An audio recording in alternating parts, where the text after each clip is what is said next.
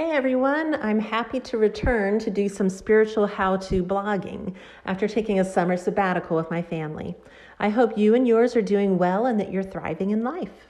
Today I'm going to focus on how to have a broken heart and contrite spirit. And before you say no thanks and click away, let's talk a little about why.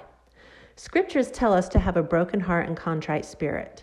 Quote, and ye shall offer for a sacrifice unto me a broken heart and a contrite spirit. Quote, that's 3 Nephi 9:20.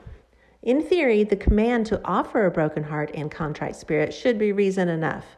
But if you're anything like me, you might want a little more insight into why having a broken heart and contrite spirit matters. And what does that mean, anyways? Unfortunately, we will all have broken hearts in this life. We don't have any choice about that part of the equation. It's simply part of this mortal condition. No one escapes the broken heart. There's health problems, emotional struggles, loss, betrayal, being at war with ourselves, economic hardships, hunger, problems we've brought on our own heads, damage inflicted by others. The sources for heartbreak are only as limited as our imaginations. Honestly, sometimes we can't even imagine the situations that arise and break our hearts. This is part of life. The question is, what do we do now? When we are the source of our own heartaches, we can repent, turn to God, and ask for His strength, courage, and grace. We can be supported and find our way back to peace. But even then, our hearts may be broken by long term consequences of our actions. Sometimes we may feel we have done all we could. Maybe we've done everything possible to change our lives and to submit to God. Or maybe we didn't even cause our own trials. Like Job, we've sacrificed and served the Lord. But instead of the expected blessings, we're experiencing grief, hardship, and trial. Sometimes life just isn't fair. But God can and will sustain us. The Lord has promised that He will ease the burdens which are put upon your shoulders, that even you cannot feel them upon your backs. That's Mosiah 24 14. However, as Elder David A. Bednar explains, many of us may assume this scripture is suggesting that a burden suddenly and permanently will be taken away. The next verse, however, describes how the burden was eased. And now it came to pass that the burdens which were laid upon Alma and his brethren were made light, Yea, the Lord did strengthen them, that they could bear up the burdens with ease, and they did submit cheerfully and with patience to all the will of the Lord. The challenges and difficulties were not immediately removed from the people, but Alma and his followers were strengthened, and their increased capacity made the burdens lighter. When our hearts are broken and we feel we have given all, there is one more sacrifice we can offer our broken heart and contrite spirit. When our hearts are broken, we have two choices turn to God or turn away. Do we simmer in bitterness or do we focus on gratitude? Do we only see our pains or do we notice the hand of the Lord? In 2 Nephi 4:32, Nephi cries out, "May the gates of hell be shut continually before me, because that my heart is broken and my spirit is contrite." O Lord, wilt thou not shut the gates of thy righteousness before me, that I may walk in the path of the low valley, valley, that I may be strict in the plain road? But how does a broken heart and contrite spirit shut the gates of hell? Perhaps you're familiar with the story of Shadrach, Meshach, and Abednego. They refused to bow to King Nebuchadnezzar's golden image, knowing that he had decreed death to all who refused to obey. Now keep in mind, these three men were essentially enslaved when Babylon defeated Jerusalem.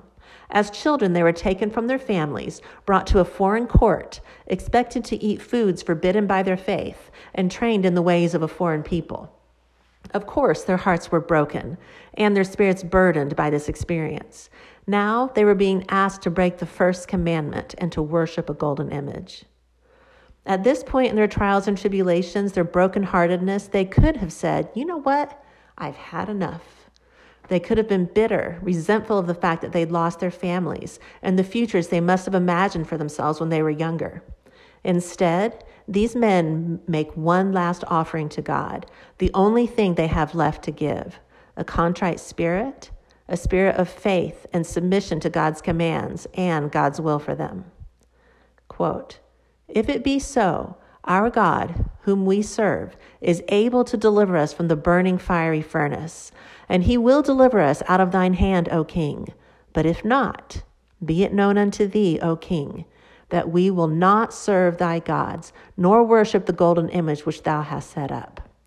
That's in Daniel chapter 3. But if not, this is the true sacrifice.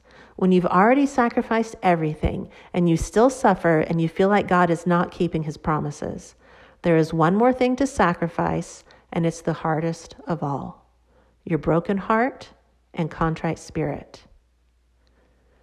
I know the Lord can save us. I know the Lord can solve this. But if not, I will still serve the Lord. Instead of anger and bitterness, we can offer humility and faith. Think of how this changes us. Think of how this shuts the gates of hell. We no longer carry the burden of anger, bitterness, or despair. Instead, our burdens are lightened as we experience courage, hope, and determination through our faith and through the grace of God. The blessings that come from offering a broken heart and contrite spirit cannot be overstated.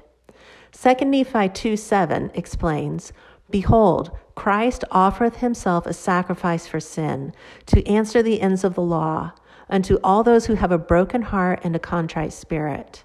And unto none else can the ends of the law be answered. Later in the same chapter, we learn Wherefore, men are free according to the flesh, and all things are given them which are expedient unto man, and they are free to choose liberty and eternal life through the great mediator of all men, or to choose captivity and death according to the captivity and power of the devil. For he seeketh that all men might be miserable like unto himself. This is part of it. When we come to God with our broken hearts, with our spirits contrite and willing, we are redeemed. We are choosing freedom and eternal life. When we treasure up our hurts and angers, we are choosing captivity, misery, and spiritual death. We've all done that before. We know which we are doing by how, it makes us feel. Either way, we all experience the broken heart. But do we continue in faith and offer the broken heart to the Lord and experience some relief? Or do we cling to our pain and anger and suffer? In 2 Nephi chapter 4, Nephi is suffering. His father has died. His brothers have turned against him again. He is experiencing grief and possibly depression. He is angry at himself for feeling these things, especially considering the comfort, visions, and angelic visitations God has given him. Quote, Oh, then, if I have seen so great things, if the Lord in his condescension unto the children of men hath visited men in so much mercy, why should my heart weep, and my soul linger in the valley of sorrow, and my flesh waste away, and my strength slacken because of mine afflictions? And why should I yield to sin because of my flesh? Yea, why should I give way to temptations that the evil one have placed in my heart to destroy my peace and afflict my soul? Nevertheless, like Job, like Shadrach, Meshach, and Abednego, Nephi offers his broken heart and contrite spirit to the Lord. His final response to this cry of heartache and despair is a pattern we can also choose to embrace, an offering we can also choose to make. Quote, O Lord, I have trusted in thee, and I will trust in thee forever. I will lift up my voice unto thee.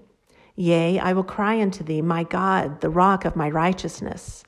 Behold, my voice shall forever ascend up unto thee, my rock and mine ever- everlasting God. Amen.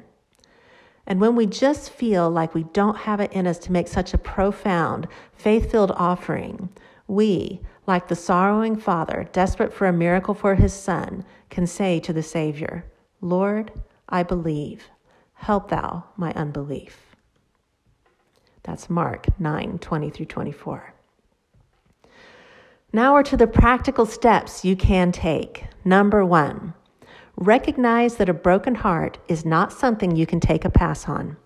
Trials and heartbreak are part of this mortal life. Two, Recognize that you can offer your broken heart to the Lord rather than marinating in a stew of heartache, anger, bitterness, or resentment. Three, seek God's help as you try to be humble, faithful, and willing to yield to Him. Four, rely on the courage, strength, and grace of the atonement of Jesus Christ to find healing for your broken heart. Five, trust that by offering your broken heart and contrite spirit to the Lord, you will be closer to Him. You will find your burdens eased, and the gates of hell will be shut against you. Six, nurture your faith by these simple steps choose to believe, act on your faith, ask the Lord to help your unbelief. And a final thought to consider how has continuing in faith during a trial brought you peace and eased your burdens? Thanks for joining us today for this how to podcast. And if you get a chance, stop on over at spiritualcrusade.com and check out our other inspiring content. And I'll talk to you again next month. Bye bye.